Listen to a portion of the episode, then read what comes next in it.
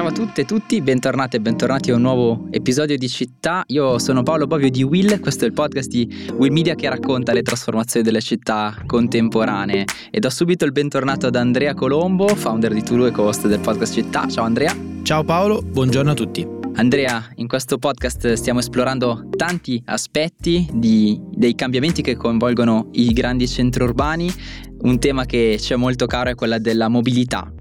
di come ci spostiamo in città, di come anche i flussi di mobilità e l'organizzazione delle mobilità ha contribuito allo sviluppo delle città, come sono fatte, la forma che hanno preso e oggi abbiamo qui per parlarne eh, con noi il professor Luca Bertolini che è docente di eh, urbanistica all'Università di Amsterdam. Professore, nel podcast Città esploriamo le trasformazioni delle città contemporanee, abbiamo scelto tre direttrici, gli assi di spazio, tempo, bellezza e oggi Ovviamente parleremo molto di spazio, eh, perché il modo in cui concepiamo le strade, le strade in città, le strade urbane sta cambiando, eh, dove sempre più cittadini e amministrazioni guardano la strada non tanto come un'infrastruttura, un canale di scorrimento, ma come uno spazio pubblico. E questo è qualcosa a cui lei ha dedicato anche molta parte della sua ricerca recente e che ha ispirato a, a sua volta anche dei post eh, di Will, qualcuno eh, che all'ascolto sicuramente ci segue eh, su Instagram e avrà presente i nostri post che noi chiamiamo before after, prima e dopo, ossia eh, una serie di post che sono anche diventati virali che mostrano come tante città, eh, Valencia, Vienna, eh, San Francisco, eh, quindi eh, sia dall'altra parte dell'oceano ma anche in Europa, hanno fatto scelte di ripedonalizzazione, di eh, in qualche maniera riportare la strada a un uso tolto alle, alle, all'auto privata, al mezzo privato e riportato invece alle, alla, alla, alla, viabilità pedonale o comunque le strade strade che diventano uno spazio pubblico. Ecco, lei ha studiato molto questi aspetti, allora la prima domanda è, è davvero possibile pensare a una città che sia human centric, centrata sulle persone, piuttosto che eh, car centric, eh, centrata sulle auto? Quali sono i vantaggi?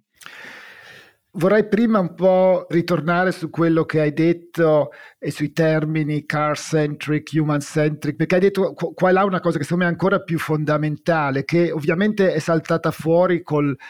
con l'automobile, ma eh, eh, va, va, al di là che questo eh, vedere, senza quasi neanche più ci sia bisogno di discutere, il traffico come la funzione principale, dominante de- delle strade, a cui tutto il resto deve eh, soggiogarsi. E certo il traffico è soprattutto automobilistico, però può essere anche trasporto pubblico, o parlando qui da Amsterdam, possono essere anche le biciclette che diventano dominanti e eh, eh, escludono anche un mezzo di trasporto che per molti versi è più sostenibile i molteplici usi che la strada può avere e storicamente ha avuto, di cui il trasporto è uno, ma ce ne sono molti altri, c'è il gioco, c'è l'interazione sociale, il commercio, eccetera, eccetera. Quindi questo che quest- le città stanno esplorando adesso e si può discutere se è un ritrovare o trovare in nuova forma, è l'idea della strada come spazio pubblico, quindi spazio che può essere usato in, in, in maniere molteplici da, eh, da, utilizzatori molteplici e non soltanto come canale di traffico. Questo ritorno, comunque questa trasformazione da dove, da dove arriva? O meglio, come è successo che le strade avessero storicamente tante funzioni e poi a un certo punto si sono incanalate in un'unica fu- funzione, quella del traffico veicolare? No, questo è, bo- è, molto interessante e, e, e, ci sono anche studi che lo hanno, hanno cercato di rispondere a questa domanda e, e forse do- dove la trasformazione è venuta in maniera più visibile negli Stati Uniti intorno agli anni 20 quando eh, la, l'automobile che cominciava a venire prodotta in, in massa, il modello T, Ford cominciava a essere eh, pre- presente del, nel paesaggio urbano e la cosa interessante è che all'inizio non era vista per niente bene, eh, c'erano enormi eh, resistenze anche perché succedevano incidenti, i bambini eh, morivano, quindi il, il, il, tono anche delle autorità era dobbiamo controllarla, tenerla fuori, regolamentarla e, e, e, lì c'è stato tutto con, con un enorme lavoro di di lobby, ma anche di trasformazione del linguaggio, dei discorsi dell'industria automobilistica che ha ribaltato completamente eh, la questione rendendo il, il, il, traffico e delle automobili in particolare, ma in generale il traffico come la funzione principale, il resto sono diventati usi illegittimi. C'è questo termine che, che nel linguaggio eh, inglese jaywalking, che vuol dire attraversare la strada dove non ci sono le strisce pedonali come una cosa illegale, ma è un termine che è stato inventato allora, non esisteva, non c'erano strisce pedonali, non c'erano eh, semafori, non c'era, eh, la strada era un, un luogo si poteva eh, usare in maniera diversa, in cui ci si adattava gli uni agli altri, vari usi, varie utilizzazioni, in maniera anche molto eh, auto-organizzata, tutto il regolamentare dall'alto, eh, segnali stradali, eh, segnaletiche, semafori, eccetera, eccetera, è nato allora e poi da lì si è, si è diffuso si è diffuso dappertutto. Quindi in quel senso questi esperimenti, queste trasformazioni adesso sono un ritrovare la strada come eh, luogo pubblico ricco, molteplice, eccetera, che è sempre stata, se non negli ultimi cent'anni. Questo è davvero molto interessante, a me colpisce tantissimo Andrea, non so se anche a te questo, questo cambio di prospettiva. Sì, eh, assolutamente, eh, infatti diciamo che tra l'altro poi il professore vive ad Amsterdam, che è sicuramente una, è una città appunto di riferimento in Europa eh, e nel mondo, è facilitata da bellissimi canali, dalla sua conformazione fisica. Eh, è un esempio di città che progressivamente ha eliminato o sta eliminando sempre più la presenza dell'auto e, e, e valorizzando quella della pedonabilità e della ciclabilità. Ci puoi però fare degli esempi eh, un po' anche empirici su quelli che sono magari i vantaggi e i benefici per l'uomo e per l'individuo, perché alla fine c'è questa grande sfida tra quella che è l'efficienza e la comodità diciamo, del trasporto eh, via auto, via mezzo privato, e dall'altra parte invece la eh, qualità della vita di una strada eh, senza, senza, auto. Quindi come questi due mondi possono, possono coesistere?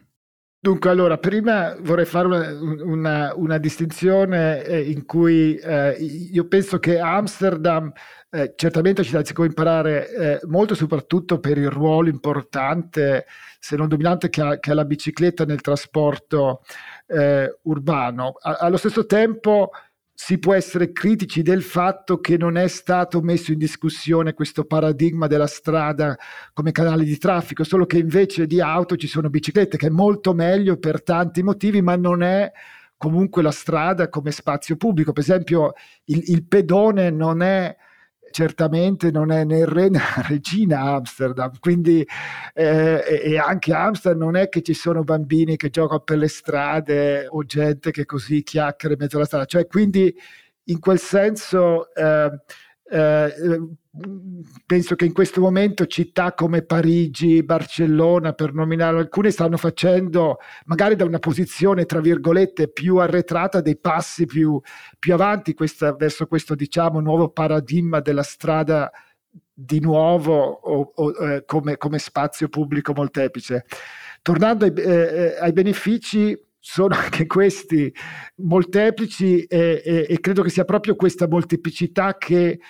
eh, spiega perché stanno succedendo queste trasformazioni. Eh, da una parte ci sono ovviamente questioni eh, ambientali, di qualità della, del, dell'aria, eh, di livelli di rumore, eccetera, e poi anche più globalmente cambiamento climatico, eccetera. ed è chiaro che eh, la mobilità e il trasporto pubblico e certamente i trasporti non motorizzati hanno impatti molto ridotti. Però non, non, è solo questo, anche perché se fosse solo questo, una, una transizione a, ad auto elettriche, eh, sempre che l'energia elettrica sia prodotta in motori rinnovabili, che sono risolte questioni eh, eh legate al, al, al, alle batterie, eccetera. Ma supponiamo che questo sia risolto, uno si può immaginare auto elettriche che risolvono queste questioni, ma non è, non è solo questo, ed, ed, ed è lì che si, si mette in, discussio, in discussione eh, più fondamentalmente eh, il tutto, sono anche eh, questioni per esempio legate al fatto che non usiamo più i nostri corpi per muoverci eh, e, e, questo non fa bene alla salute né fisica eh, né mentale, obesità, eccetera, eccetera, malattie legate alla, alla, all'assenza di movimento fisico. Ecco, auto elettriche non risolvono questa cosa. Auto self-driving, uso un termine inglese, eh, se, se, mai arriveranno, eh, in, in, che possono usarle eh, anche chi adesso non può guidare l'auto, possono rendere ancora eh, meno attraente il muoversi a piedi, in bicicletta, usa, usare il proprio corpo. Quindi addirittura può, diventare, può peggiorare la situazione se soltanto vediamo come soluzione auto diverse. Per non parlare poi delle questioni eh, fondamentali, qui andiamo proprio al, allo spazio pubblico, dell'inefficienza dell'auto dal punto di vista di utilizzo dello spazio, cioè per spostare una persona in macchina ci vogliono 40 volte più spazio che per spostarla a piedi o in trasporto pubblico. Quindi vuol dire che la macchina esclude molti, l'automobile esclude molti più eh, usi possibili dello spazio pubblico e qualunque altro modo di, di spostarsi. Questi altri usi rimandano ad altri benefici. Il, il, giocare in strada si sa che fa bene ai bambini, l'autonomia, il movimento, il, il, l'essere liberi di esplorare l'ambiente urbano e anche eh, costruire relazioni indipendentemente dai genitori che li portano di qua, di là in maniera controllata, addirittura li tengono in casa davanti eh, al computer, dà possibilità a eh, a, a, vicini o comunque anche a stranieri di incontrarsi, vedersi, interagire, eccetera, eccetera. Quindi c'è tutta una dimensione sociale che nel momento che c'è spazio, ha bisogno di spazio per potersi esprimere. E poi forse, professore, eh, ci sono anche degli esempi eh, di città in altezza. Eh, mm-hmm. Penso a, a, uno degli esempi più, più, belli e più rappresentativi come l'Highline di, di New York, che diciamo, sopra un'infrastruttura, se non ricordo male, era un, ehm, un, viadotto, un viadotto, urbano per la, per la metropolitana. Um, è stata tras- completamente trasformata, resa agibile, resa pedonabile e in un percorso meraviglioso che attraversa tutta Manhattan, è estremamente anche romantico. Ecco, mm-hmm. crede che questo sia, eh, sia, una risposta, quindi questo sviluppo diciamo, delle città in verticale o è eh, una, solo una soluzione di, di ripiego, quella di, di tenere le, le, diciamo, le persone sopra e le macchine sotto?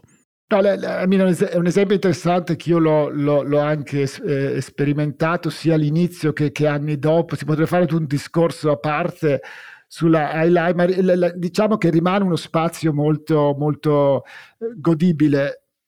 Però in effetti io dubito eh, nel senso che eh, sono soluzioni che non rimettono in discussione eh, eh, l'utilizzo de, de, della strada appunto eh, come, come, canali di traffico, canali per il traffico motorizzato. E, e, e non è solo una questione eh, ideologica, perché nel momento in cui si separano i flussi vuol dire che si tolgono possibilità di interazione non solo tra i diversi flussi, ma anche tra chi si sposta e chi sta fermo, eh, i, gli edifici, gli spazi appena fuori dagli edifici, un negozio, il marciapiedi, cioè tutte queste possibilità di, di interazione in cui si separano i flussi vengono, eh, vengono tolte. E non si crea frizione, contestazione riguardo al traffico motorizzato che è problematico anche in, in, in molte altre ragioni eh, e termini che sono quelli che eh, eh, ho accennato prima. Quindi eh, per me la vera questione è rimettere in discussione l'uso delle strade come canali di traffico e quindi riaffermare che sono spazi pubblici. Ovviamente non è che si può fare ovunque tutto, ma discutiamone strada per strada, considerando come eh, un'idea, me, un'idea, veramente importante che sta dietro, per esempio, a tutta l'idea dei super blocks a Barcellona, questa idea che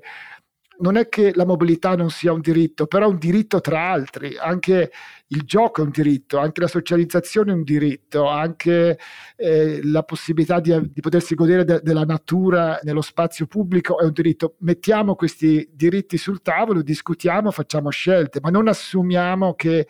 il diritto a muoversi è per definizione, senza che se ne discute, un, un, un diritto e gli altri non esistono, che è la situazione in cui eh, siamo di fatto spesso adesso. Questo è davvero molto interessante e torno eh, davvero a sottolineare questo punto che, che, mi colpisce molto, cioè ossia come noi, eh,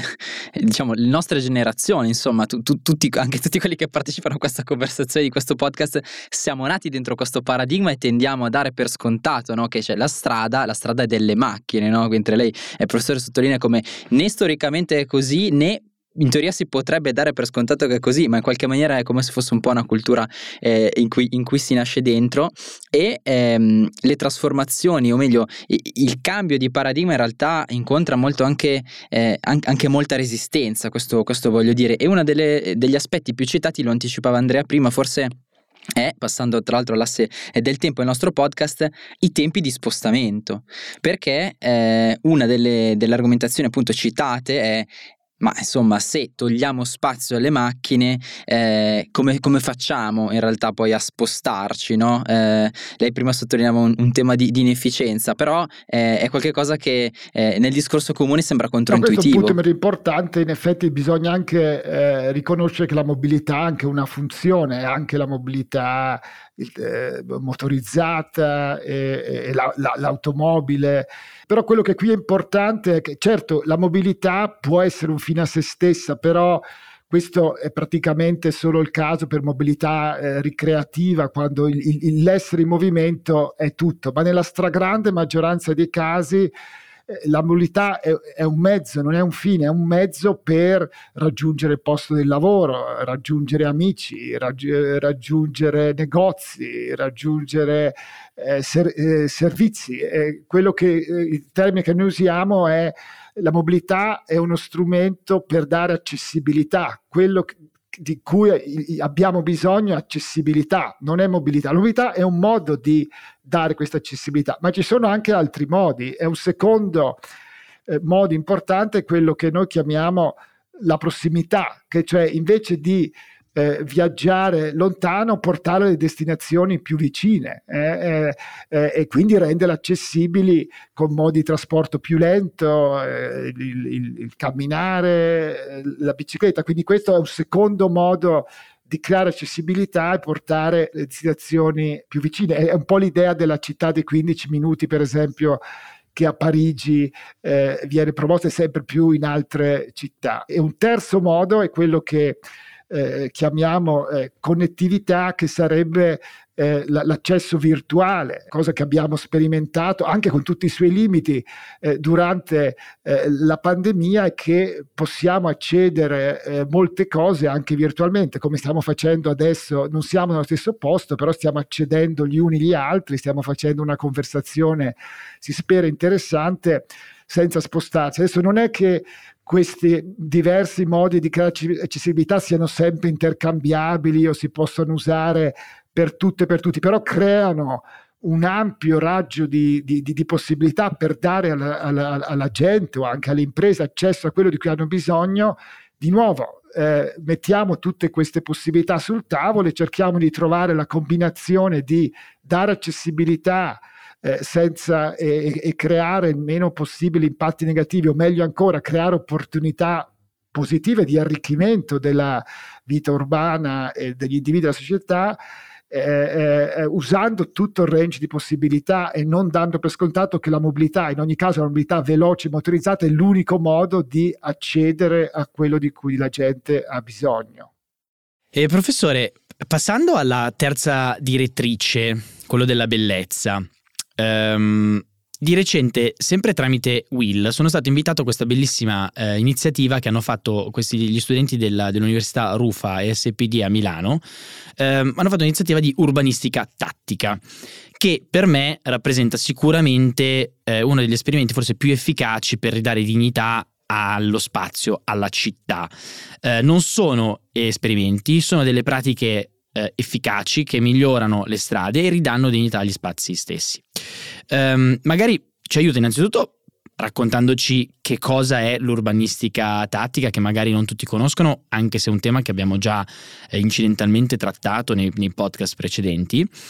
e se ci può anche raccontare qualche esempio di come l'urbanistica tattica abbia migliorato eh, la città e reso eh, più belle le strade, eh, più vivibili e magari appunto abbia eh, eliminato il, il traffico di, di automobili. Sì, l'urbanistica tattica, per dirla in maniera più sintetica possibile, è una trasformazione che non è eh, permanente, non è definitiva, ma è temporanea e, reversibile. Okay? Si può discutere eh, cos'è che sia eh, permanente e definitivo, però qui si parla di una trasformazione che può essere di un giorno, un mese, tre mesi, non, non parliamo di, di anni. Eh, e, e questo ha il vantaggio ovviamente che rende possibili trasformazioni che non sarebbero mai se eh, fosse eh, invece sì una trasformazione eh, permanente e definitiva anche in luce della resistenza alla trasformazione di cui parlavamo prima, cioè è più facile eh, eh, creare supporto per una trasformazione che è eh, soltanto temporanea che una che è definitiva. E, e l'altro vantaggio che Infatti a me piace, devo dire, più le, il termine esperimento che urbanistica tattica perché sottolinea che ti dà l'occasione di imparare sia cosa c'hai da guadagnare, cosa c'hai da perdere, crea una situazione in cui al di là di, di parlare, al di là di fare modelli che per tanti sono astratti o piani, crea un'esperienza comune in cui ci si può confrontare, capire cosa c'è da guadagnare, cosa c'è da perdere, come si possono risolvere problemi che magari a cui non ci si pensava, magari scoprire che ci sono dei vantaggi ne, a cui neanche si pensava. Poi aggiungendo la dimensione estetica e, e poi pa- passerò alcuni esempi, la, la forza dell'urbanistica tattica o quelli che noi chiamiamo es- es- esperimenti nelle strade, questa che anche in altri, in, in, in, politica viene usato questo termine prefigurazione, cioè di eh, far vedere, fare, dare l'esperienza di come il mondo potrebbe essere dopo la trasformazione, eh, eh, che non è un primo passo, è dare è, è, è, tutto in una volta, in un modo ovviamente... Da, da infondere il coraggio, forse sì, no, vedere sì. con delle scelte coraggiose, magari perché non definitive, però si può sì, a tutti gli effetti contribuire al miglioramento. visualizzarlo, rendere sperimentabile questa idea del, de, della strada come gioco, interazione sociale, ma anche come verde. Eh? Ci sono anche temporanei, possono essere anche eh, le piante, e temporanei possono essere anche eh, altri modi eh, di spostarsi, per esempio sperimentare allo stesso tempo con un altro uso dello spazio pubblico e con eh, mobilità condivisa oppure trasporto di merci per bicicletta, cioè mischiando eh, idealmente gli esperimenti più, più, più, più interessanti eh, secondo, sono quelli che allo stesso tempo sperimentano con i vantaggi di un uso della strada come spazio pubblico, ma anche allo stesso tempo maniere alternative di generare accessibilità, eh, in modo che si possa trovare un nuovo, si possa esplorare un nuovo possibile assetto eh, del sistema. E in questa linea sono cose che stanno un po' esplodendo, devo dire, in tutto il mondo e a cui la pandemia ha dato un enorme eh, eh, eh, impulso, perché ovviamente tutti hanno dovuto fare qualcosa per gestire questioni di, di, di, distanza sociale, ma anche il fatto che la gente stava in casa, quindi ha bisogno di usare più intensamente gli spazi nel vicinato e molte città hanno usato questo come un'opportunità di ok, usiamo questa occasione per esplorare una possibile diversa eh, uso dello spazio pubblico anche della mobilità. Professore, mi inserisco, eh, vi scuso per l'interruzione, solo per segnalare a lei, ma anche a chi ci ascolta eh, su Città, richiamare un'altra puntata eh, di Città che ver- eh, verteva proprio su questo tema, il tema dell'immaginazione, no? cioè su come si possa coinvolgere la cittadinanza in pratiche immaginative eh, per appunto attuare soluzioni magari temporanee, ma che appunto in qualche maniera prefigurano uno, una strada, una traiettoria di sviluppo diversa. Ne parlammo con Michele D'Alena, mi fa piacere citarlo. Eh, è citato tra l'altro anche in un libro di Rob Hopkins che si chiama proprio Immagina sé e lui è della Fondazione Innovazione Urbana, ex direttore di quello che è l'ufficio immaginazione del Comune di Bologna. A un certo punto il Comune di Bologna si è dotato proprio di un ufficio immaginazione per promuovere queste pratiche. Faceva piacere citare quest'altra puntata di città, un tema che ritorna. Le lascio la parola sugli esperimenti. No, e mi, e mi fa piacere che citi Bologna perché questo è un esempio interessante. Tra l'altro Bologna partecipa in un progetto europeo che che io coordino proprio su questa idea degli esperimenti con le strade. Un, eh, eh vado subito a Bologna, ma passo un attimo da Milano dove c'è questa idea delle, delle cosiddette piazze aperte, è un esempio totalmente in questa, in questa direzione, che anche quello che è, è, bello del caso di Milano, alle volte si dice ah ma queste sono soltanto cose per i centri storici, i quartieri privilegiati, quello interessante di Milano che eh, c'è proprio l'idea di provare a fare questi esperimenti anche in periferia, in diversi, in diversi contesti. Bologna è interessante perché, tra l'altro, nel contesto del nostro progetto, non solo grazie al nostro progetto, ma è stato uno di vari elementi, hanno fatto in, in questo spirito un esperimento eh, con, una, con, una, piazza scolastica, eh, cioè un, un, trasformare temporaneamente una, un parcheggio davanti a una scuola in, in una piazza.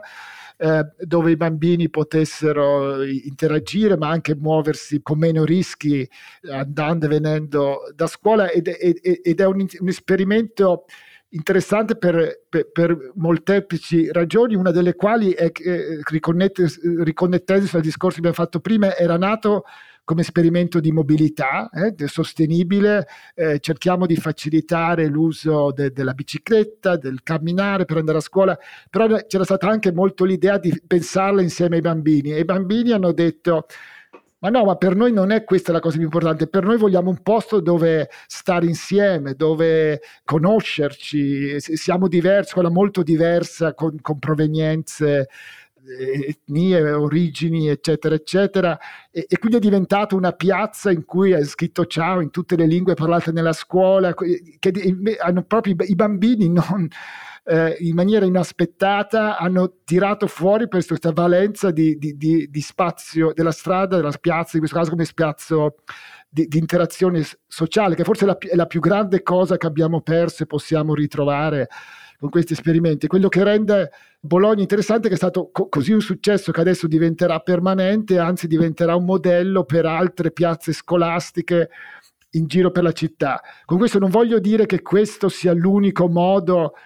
eh, un modo quasi ideale questo che è successo a Bologna. Non è necessario che succeda in questa maniera così eh, lineare, alle volte non diventa permanente, alle volte rimane eh, un'esperienza o un sogno. Quello può anche avere effetto e qui posso usare un altro esempio molto interessante che è quello delle cosiddette strade vive forse la traduzione migliore la città di, di Ghent in Belgio che è uno degli esperimenti eh, di strade forse più ambiziosi in Europa ormai da, da dieci anni, eh, varie strade ogni estate vengono chiuse al traffico motorizzato per due o tre mesi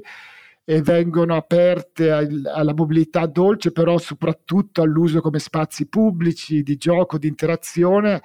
E, e questo va avanti ormai da dieci anni e ogni estate sono più strade. È un esempio interessante anche perché eh, eh, recentemente Kent ha fatto anche un nuovo piano della, della, circolazione che va molto in direzione di dare molto meno spazio alle auto, ad altre forme di mobilità, eccetera. Però se uno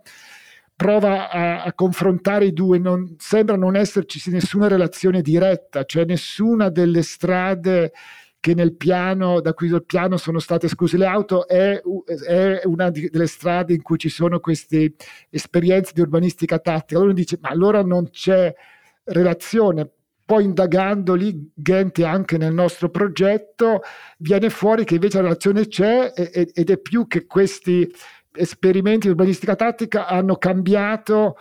il modo di parlare di mobilità de- della città, hanno dato anche eh, sostegno a forze politiche che è, eh, si sono dedicate per una trasformazione. Poi la trasformazione, la mobilità, la città sono sistemi complessi, non è avvenuta in maniera lineare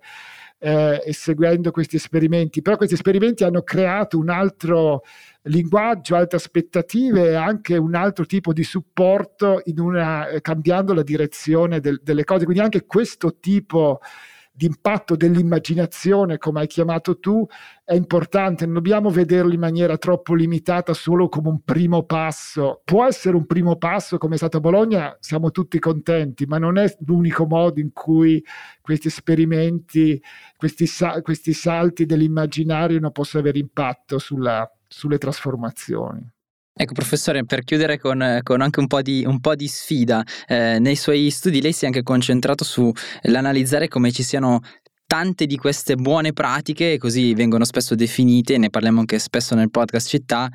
però è chiaro che se rimangono delle buone pratiche in qualche maniera, come dire, l'impatto poi è limitato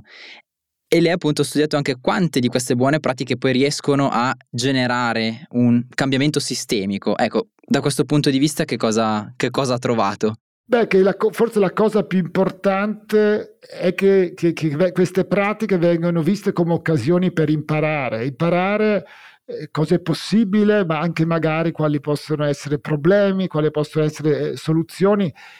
e troppe volte vengono, tutta l'energia va nel farlo succedere come fosse eh, carnevale, però poi il resto dell'anno torniamo eh, a, a, fare le cose in maniera normale. Invece eh, queste eh, pratiche, secondo me, possono avere eh, impatto quando vengono esplicitamente, coscientemente viste come occasione per per imparare, per esplorare un, un, sistema diverso e per capire quali sono le possibilità, ma magari anche le barriere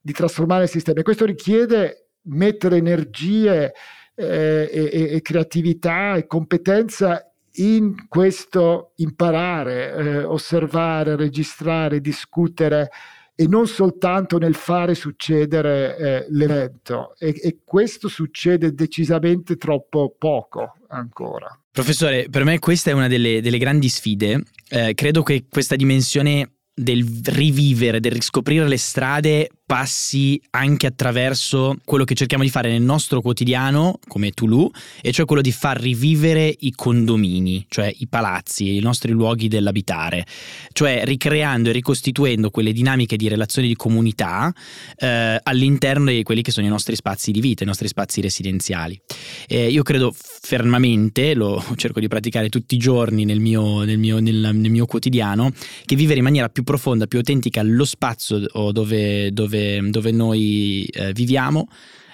ci aiuti a conoscere l'altro, ci aiuti quindi a riscoprire anche quella dimensione di creatività, di vita, di vitalità e poi dopo che succede questo incontro magari uscire dal condominio e ritrovarsi in strada a chiacchierare, a giocare o a fare quello che si può fare diciamo in, in strada e che si faceva eh, sicuramente tanto tempo fa nelle comunità, nelle comunità preindustriali. Ecco, questo per me è una grande sfida, eh, mi chiedo come il nostro abitare eh, possa fare la differenza in questo nuovo paradigma di, di città.